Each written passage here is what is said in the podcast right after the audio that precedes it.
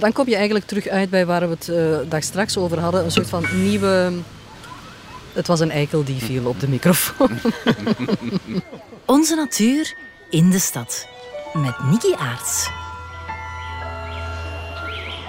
Voor deze aflevering heb ik afgesproken in het Egmondpark in Brussel, waar ik samen met een paar denkers onder een eikenboom ben gaan zitten, wat niet zo'n goed idee bleek.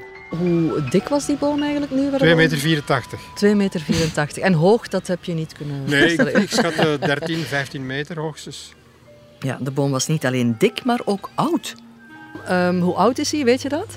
Die is van ongeveer van 1920. Roel Jacobs is beeldend kunstenaar en fotograaf. En hij ging alle bomen in België fotograferen en maakte er een boek van. Geweldig, ja. Ik moest al even rekenen, 1920, 2022. We zitten hier omdat we het willen hebben over bomen, over de natuur in de stad. En vooral de natuur die er nu al is. Wat doen we daarmee? Waarom vinden we die bomen zo belangrijk? Wat hebben wij eigenlijk met die bomen? Kaat, ik kijk even naar jou. Wat heb jij met bomen? Alles wat ik voor het doctoraat deed met bomen, was heel intuïtief. Kaat Celis is fotograaf en werkt aan een doctoraat met als titel Beeld van Bomen. In dat doctoraat onderzoekt ze hoe de boom als redder van het klimaat opduikt in de fotografie. Ik ben fotograaf van opleiding, maar ik ben altijd blijven fotograferen, ook al was ik geen fotograaf. En mijn analoge Mamiya-camera stak altijd in mijn koffer.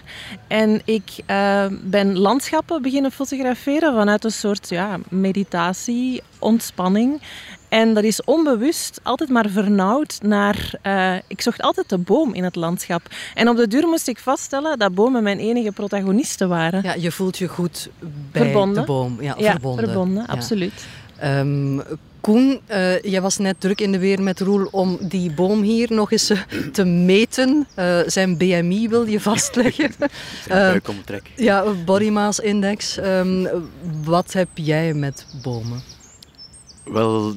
Er zijn verschillende insteken. Er is een emotionele, die komt van dat ik mijn grootvader zie lindebloesem plukken in de periode van Wimbledon. Vandaag is dat al een maand vroeger, dus eigenlijk voel je eigenlijk al dat het klimaat aan het veranderen is. Dat voel je inderdaad, maar Koen Van Synghel is naast een emotionele mens ook een architect. Het moet ongeveer 20 jaar geleden zijn voor de eerste keer dat ik een soort relatie gezien heb tussen bomen en architectuur, toen in de Singel een tentoonstelling was van Juan Navarro Baldeweg, een Spaanse architect die een congresgebouw in Salamanca gemaakt had, een koepel. En die koepel, zei van, is belangrijk omdat het een plek is waar de mensen onder staan. En dat is zoals een boom. De natuur is belangrijk en daar zitten we in. Mm-hmm. Maar jullie zijn het dus erover eens dat wij de natuur, als we die terug in de stad brengen, dat we een andere manier moeten vinden om daarmee om te gaan. Wij zijn het kwijt. De omgang met de natuur. Natuur in de stad... Dan komt hier juist een hond ons. Ja, komt een hond even gewoon. Door de kabels te lopen. Eigenlijk als je de natuur gerust laat, komt die natuur vanzelf terug. En de bomen schieten gewoon van onder de plavuizen. Dus we hoeven niks te doen eigenlijk. Wel, als we achteroverleunen, dan komt het allemaal goed. Misschien heel slim niks doen. En dat is een Chinese term dan. En de kunst van het niet ageren. Wow. Wacht eens even. Niks doen? Niet ageren? Serieus. Gewoon achteroverleunen? Heb ik dat goed gehoord? Trek de pannen weg. Laat het water zijn werk doen. En in geen tijd zie je dat een huis een heel intrigerende combinatie wordt van natuur en architectuur. En dat... Ja, maar van dat verval hebben we een beetje schrik. Hè? Mm-hmm. Want sommige bomen die recht staan zijn al dood. Bomen die vallen zijn dan zeker dood. En we ruimen dat altijd op. Heel netjes in de stad is ook nodig, soms gevaarlijk. Maar hier en daar moeten we ook dingen durven laten liggen. Precies, omdat dat is humus voor zoveel generaties. Eikels die erin vallen, die beginnen te schieten. Dus dat zijn we ook een heel klein beetje kwijt. Hoe dat heel die cyclus ook van dood en verval eigenlijk nieuw leven wekt. En bijvoorbeeld de discussie over het Gravensteen in Gent, dat moet toegankelijk zijn. Maar stel dat je niks zou doen en je laat het een ruïne zijn... Dan zou je zien dat in geen tijd dat daar een park ontstaat in dat Gravensteen. Is dat jammer, dat gebouw verdwijnt. Maar dat zijn keuzes die je maakt. En dat is iets dat We blijven nog altijd natuur zien als iets dat we moeten trimmen, snijden, in bedwang houden, tussen de perken houden, de paden apart. En die, dat idee van ja, dat loslaten en ruimte geven, ik denk dat dat een van de grote cruxen is om de mentaliteit te doen veranderen.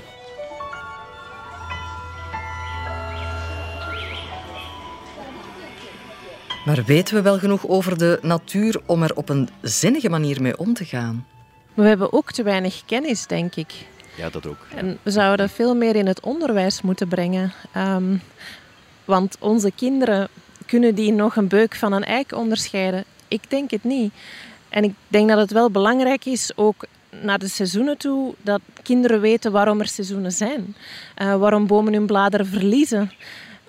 Je kan pas iets gaan koesteren, iets gaan liefhebben, als het dichtbij komt en als er kennis over is. En in ons onderwijs, als ik denk aan mijn eigen natuurkunde, biologie, lessen, dan schieten we daar gigantisch tekort. Want we kunnen het niet onderscheiden en we moeten beter leren kijken.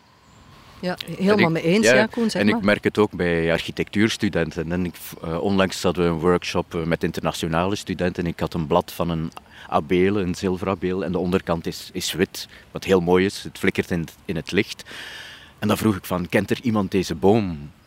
En geen enkele van die architecten kwam zelfs niet in de buurt van een... Dus die kennis, het onderscheiden van 10 soorten bomen. En architecten spreken over, we gaan groen voorzien. En daarmee is alles gezegd, groen. Ja, laat staan, of een boom. En dan gaat het over een boom. Maar het woord boom zou eigenlijk moeten verdwijnen om te zeggen van, het gaat over een eik, het gaat over een beuk, het gaat over een plataan, het gaat over een fruitboom, het gaat over een sierboom. Maar de dingen ook, als er geen taal voor is, als je de naam niet kent, dan zie je het ook niet. En kan je het ook niet leren. En hier in het park van Egmond zie je soms zo... Ik hou daarvan, van het, zoals arboretums, dat ze een naambordje rond een boom hangen. Ik vind het zo prachtig. Het is eigenlijk een manier om mensen spelenderwijs eigenlijk die bomen te leren kennen. Een hagebeuk, verschillend van een gewone beuk. Ja, en de ouderdom ook. Je komt dan meestal ook te weten hoe lang die boom daar al staat. En dat geeft zo meer respect nog. Maar misschien moeten we toch ook kleiner durven kijken en kleiner durven beginnen, want dit zijn fantastische bomen, heel monumentaal. Je voelt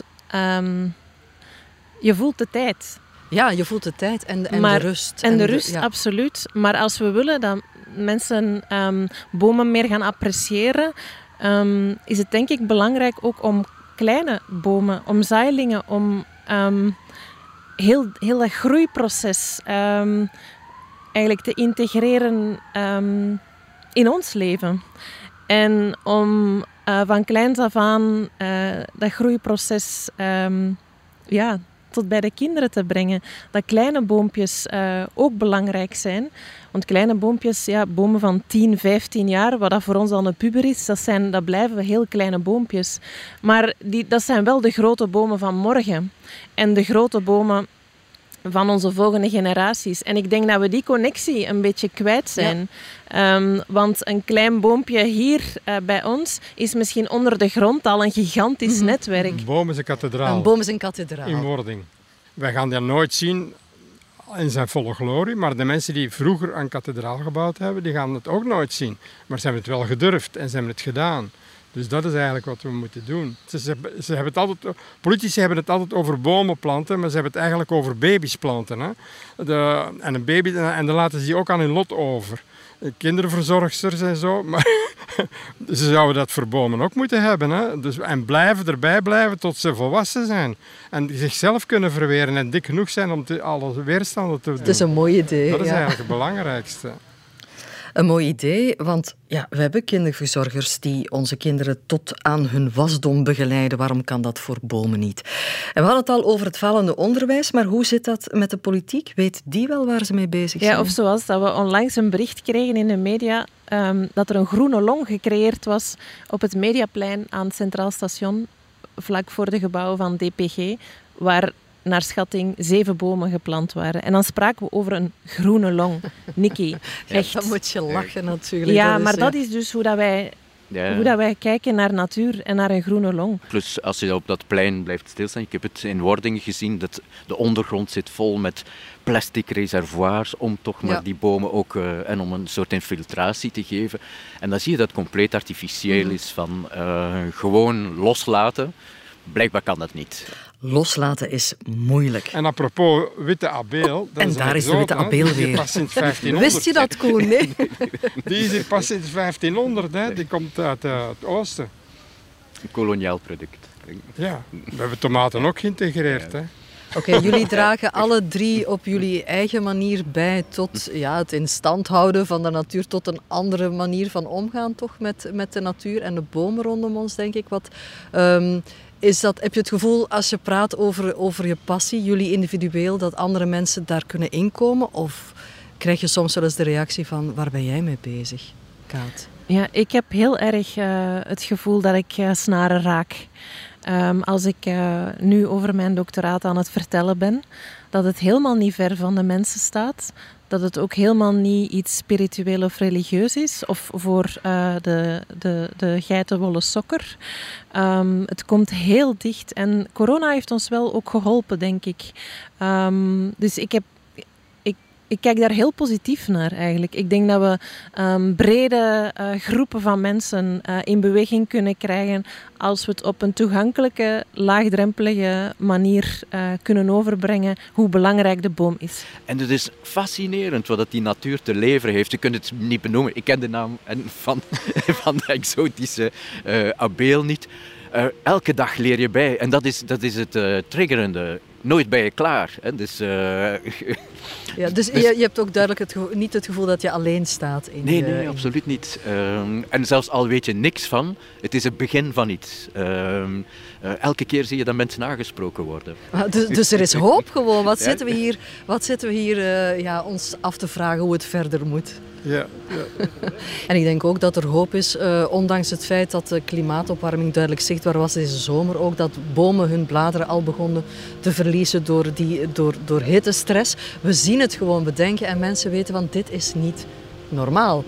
We moeten reageren, want als de bomen het al niet meer goed doen, het is bijna een indicatie dat er moet geageerd worden. Ja, maar omgekeerd toch ook.